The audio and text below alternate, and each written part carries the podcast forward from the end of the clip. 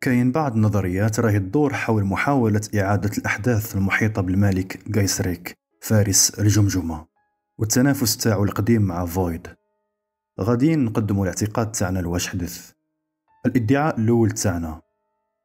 فارس الجمجمة ضحى بنفسه في درع الهائج لحماية المملكة تاعو من يد الإله.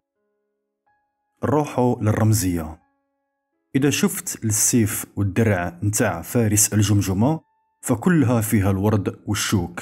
والورد هو رمز التضحية بالنفس في شعارات النبالة. السيف نتاع فارس الجمجمة يحتوي على الأشواك في المقبض نتاع اليد وشكلها شبيه بالوردة. الدرع تاعو تاني منقوش عليه وردة تحيط بها الأشواك. الشكل الشبيه بالوردة معمول في القبضة. تقدر تشوف البتلات الفردية هنا. ميورا قام بالبحوث نتاوعو الرموز اللي يستخدمها في تصميمات الرايات والأعلام مناسبة بزاف للمجموعات ولا الفرق اللي يمثلوها. كاين كل سبب وجيه الاعتقاد بأن الرمزية تنطابق على هاد الشخصية المحددة تاني بوك يشير قبل برج الإدانة أنه فارس الجمجمة يعطيه مشاعر نتاع العفريت. هذا يعني أنه من المخلوقات النجمية القوية. كاين تمييز مهم لازم القيام به مقارنة مع الحواريين. بالنظر لكيفاش راه يقاوم جاتس حاليا درع الهائج وينجح في الحفاظ على جزء من الوعي تاعو منين يمشي الهائج. من الممكن حدوث شي حاجة متشابهة مع الملك جايسريك فلورا في المجلد 24 كانت قالت بأنها باغية تصدق وتآمن باللي فارس الجمجمة مازال عنده القلب تاعو الإنساني. نروحو نعاودو بناء محتمل الأحداث. بعد ما ضحى فويد حدث مماثل الكسوف خاص يكون وقع. ربما تم تقديم الملك جايسريك كذبيحة وبالتالي نوسم بالعلامة نتاع التضحية. ربما حاول مقاومة يد الإله وقتل أكبر عدد ممكن من الحواريين وربما تاني نقد وسلك هادوك اللي تعرضوا للتضحية بطريقة ولا بأخرى. كما واش حدث خاص يكون استخدم درع الهائج في طوال هاد الطريق. مع اقتراب قيصريك للحدود من سلامة العقل تاعو كان مازال يقاوم في درع الهائج لأنه حاول الاستيلاء عليه بالكامل وتحويله ماشي للحواري ولكن بالأحرى الكائن نجمي يشبه العفريت. يبان لأي سبب غادي يضحي وعما إذا كان غادي يضحي ولا ما تحددتش النتيجة.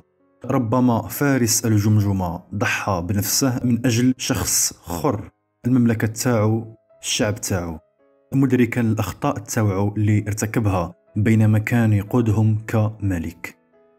فارس الجمجمة ولا كائن نجمي. بدلا باش يقوم بالتضحية بشخص ما من أجل الأهداف تاوعو الأنانية ويولي إما حواري ولا عضو من أعضاء يد الإله كنتيجة لكنه ما فعلش.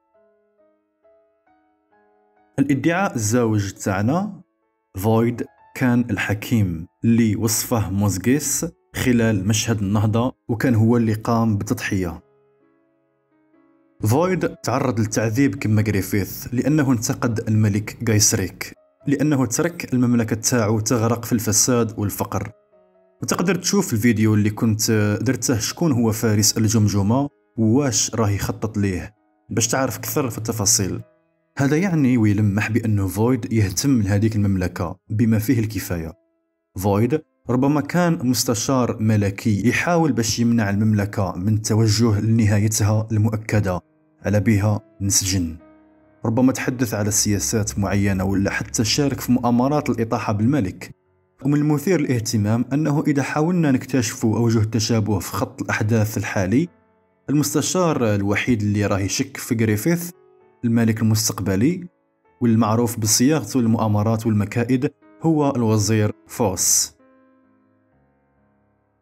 الادعاء الثالث تاعنا فويد كان أول عضو من أعضاء يد الإله. يقدر يكون منطقي إذا قمنا بعملية رياضية. وكاين كيان واحد ماشي معروف مسؤول على الاختيار العضو الأول. إذا قمنا بالحساب ونفترض أنه كل 216 نعم أعضاء يد الإله يصعدوا المنزلة نتاعهم ولصفوفهم. فويد لابد باش يكون هو الأول من النوع تاعو. نظرا لأن خمسة أعضاء يد الإله في 216 سنة غادي يطيح 1080 سنة. وهو الوقت اللي كانت موجودة فيه إمبراطورية غايسريك إذا كان فويد هو أول عضو من أعضاء يد الإله فلمنش كان فويد ضحى. بغينا نصحوا فقط الحساب اللي قلناه ماشي صحيح من واحد الناحية لأنه إذا ولينا 216 سنة الماضي لعند كل تاريخ ميلاد كل عضو في اليد الإله. كان تاريخ ميلاد فويد قبل 864 سنة ماشي ألف. مع ذلك فإن السؤال هو واش هو اللي ضحى به فويد وخلاه قائم؟ واش كان كاين نوع من نموذج أعضاء يد الإله؟ ولو كان ما كانش فويد هو الأول. وكان الزوج واش كان من المفترض باش يكون فارس الجمجمة أول عضو من أعضاء يد الإله لكنه ما نجحش لسبب ما؟ كاين حاجة بالتأكيد هنا وربما غاديين نكونوا في مفاجأة. من نعرفوا على سبيل المثال شخصية إضافية ما تمش الكشف عليها بعد. تم تعذيب فويد تماما كما كان غريفيث ووفقا الموزغيس دعا ملاك واحد باش يجي يسلكه ويفترض في واحد اللحظة من اليأس كان فيها. واش كان بالفعل ملاك حقيقي؟ كما هو الحال يكون متماثل باللوردات الاتجاهات الأربعة ولا شيطان حقيقي أو ربما حتى مظهر من مظاهر فكرة الشر. نعتقد باللي ميورا بغى يحافظ على الخيارات والآراء تاوعو ويخليها مفتوحة لنا ولهذا السبب تم إزالة فصل غريفيث اللي كان يتحدث مع فكرة الشر. كونه من الناحية الفنية ماشي معترف به في الجدول الزمني الرسمي للأحداث.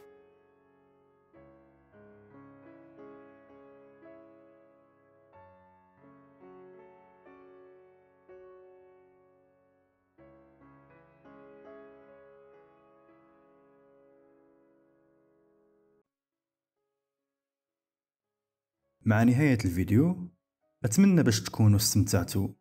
وتكون وصلت بعض الأفكار والمفاهيم المعقدة اللي كاينة في هذا العالم الفانتازي العظيم اللي في كل مرة يخلينا نتساءلوا العلاش وكيفاش ووقتاش.